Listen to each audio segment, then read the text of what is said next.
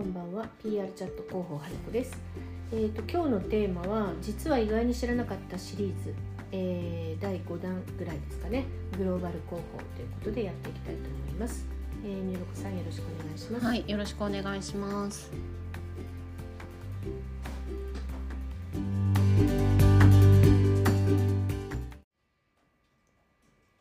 えー、とグローバル広報なんですけども、はい、あのーまあ、いよいよインバウンドとかもね始まりますし特に自治体の方とかはあのグローバル広報をやりたいなって思っている方もいらっしゃるんじゃないかなと思いますし、はいまあ、一般企業でもあのーまさしくこれからね必要だと思いますので、えー実は知らなかったし、まあ、意外に知らなかったということで、まあ、こういう話を聞きたいということであのリクエストいただいたのでお話ししようと思ってます。まあ、あのどこから手をつけていいかわからないという方本当多いと思いますね。そうですね、うん英語でリリースとかもなかなかうん書くのもちょっと形式とかも違うと思いますし、そうですね。どこに配信したらいいかとかもちょっとわかんないですよね。は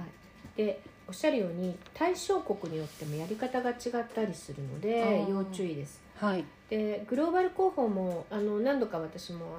経験があるんですけれども理想は現地広報、うーん、やっぱり現現地の人たちの文化とかうん、宗教とか、そうですねそういうのに合あのわせてそういうことというか場所もうそのあ場現所地に行って日本にいながらというよりかは現地に行って、えー記者発表会やるとかああ、なるほど。現地のメディアにアプローチするとか直接、うん、うん、ってう、いうのがもうベストなんですよはい、なので、まあ、理想では現地広報を展開することなんですけれども、まあ、上場企企業さんだと、まあ、予算もね潤沢にありますから、現地へ乗り込んで現地の方式にのっとって行います。うーんうんそれがじゃあまあベストではあるけど、うんそこまでこう予算とかがないうん中小企業とかベンチャーとかだとどうすればいいそうんでですすかねね。はい。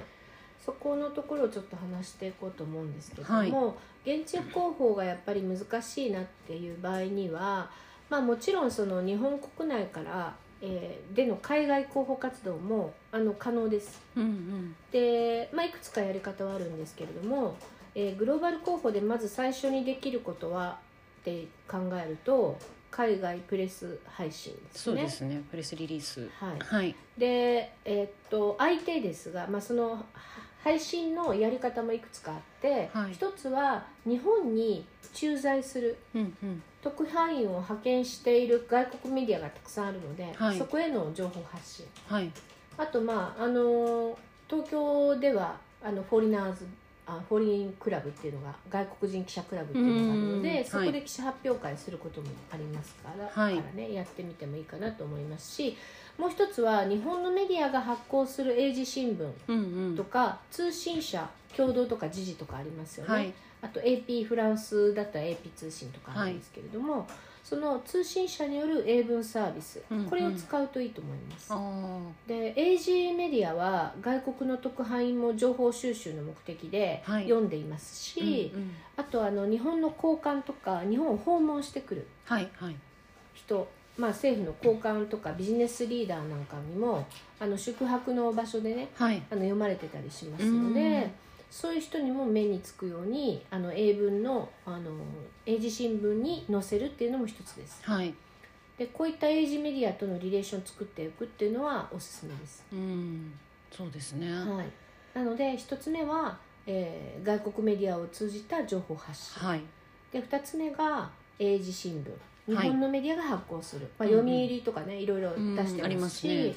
そういうところのリレーションを作っておくはいで3つ目がグローバルのウェブサイトうんうんで、えー多言語にもなってきてますんで今あの活用するのも手ですそはのいグローバルウェブサイトって何かというと、まあ、日本語のサイトをそのまま翻訳しただけではやっぱり十分不十分なんですけれども、えー、と自社のサイトをちょっとこうせめて英語バージョンを作っておくああはいホームページそうですそうです、のはい英語版を作るみたいな、そうですねはいであのよく、あのーもう作るの大変だし予算もかかるからまあ今 Google の翻訳いけるからいいんじゃないのっておっしゃるんですが、うんこれはもう全然翻訳したのは不十分なんで、はいあの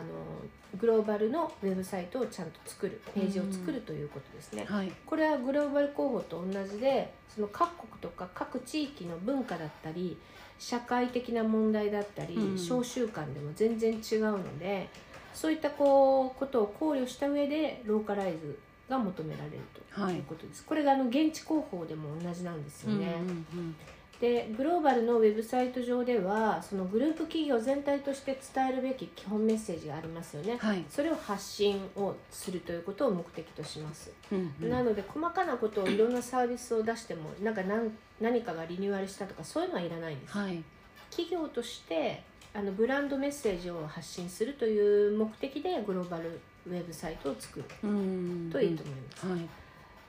でエリアごとのニーズに応じた情報提供ができるようにコンテンツを制作するということなんでまあまあ手間はかかりますけども、うん必要なことですよね、はいであの、まあ、ちょっとここで外れるんですけど現地広報って私がそのマレーシアであの北京と上海でも違うんですよ、はいはい現地広報のやりう方。んであのおご存知の通りやっぱり北京の方はあのメディア統制が政府のメディア統制あーがめちゃくちゃ厳しいのであのほぼほぼ自由なプレスリリース配信できません。あーそうなんですかチェックが入るんですチかェックが入りますのへでもう記事対広告みたいなもーうのーんですでその記事プレスリリースもうもう記事体ですね、うんうんそれをまず確認をしといてもらってで、まあ、メインの、あのープレスに渡しますうんでそれをみんな同じように書くって感じですえー、そうなんですそねれがそれぐらい統制が激しいので、あで北京はそうですねで上海はどちらかというとこう、まあ、スタートアップみたいなメディアも出てきてたりとかうん割と自由に発言するメディアも徐々には出てきているのでいいとうん思います。であとマレーシアで記者発表会、まあ、あのグローバル企業の戦略発表会を社長が出て、ーはいえー、とホテルの一室で本当まあ日本と同じですよね、うんうんやった時には3種類のプレスリリースを用意しました。三種類はい、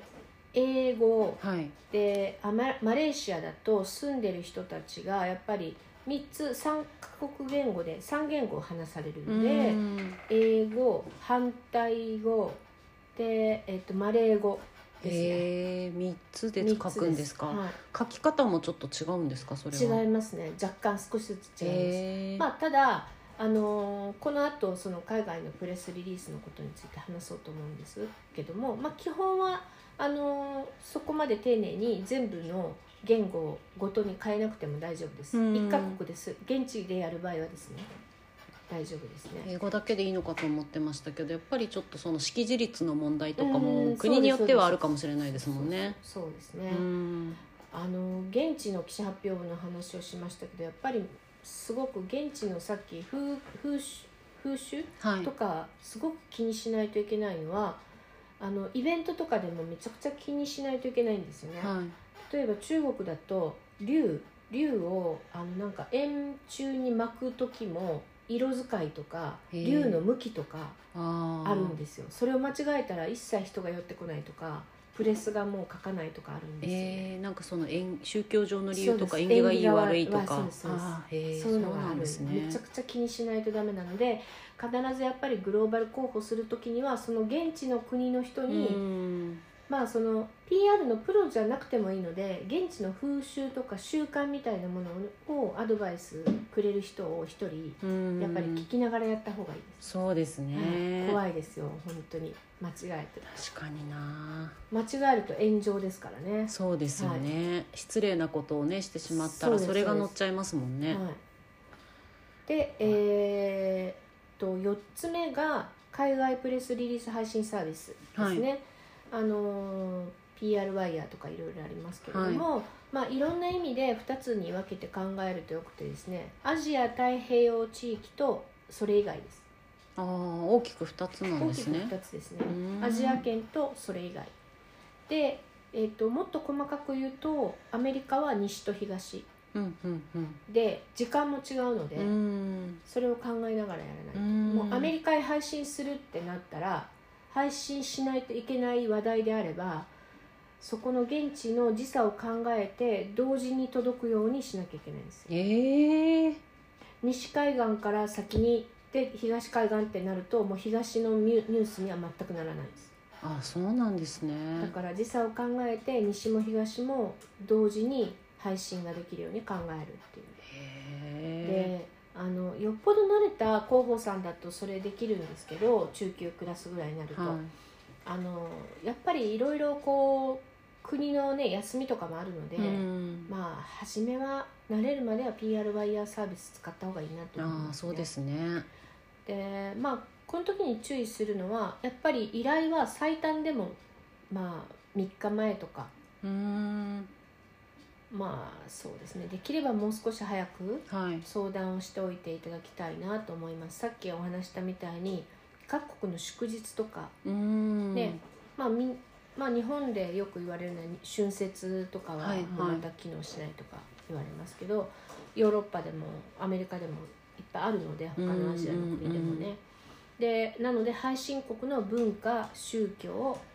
もう本当宗教は大事にしなきゃいけないですし、はいあと社会情勢とか、うんその他の理由で内容によって配信できないこともやっぱあるので、はいまあ3日とは言わずもう1週間とか、まあ、できればうん10日ぐらい前にはワイヤーサービスの方に申し込んだりとかうん相談をまずはするっはいていうことを知っておいた方がいいなと思いうます。うんんなるほどだから内容はそこまであの確定してなくてもいいです、はいこの国に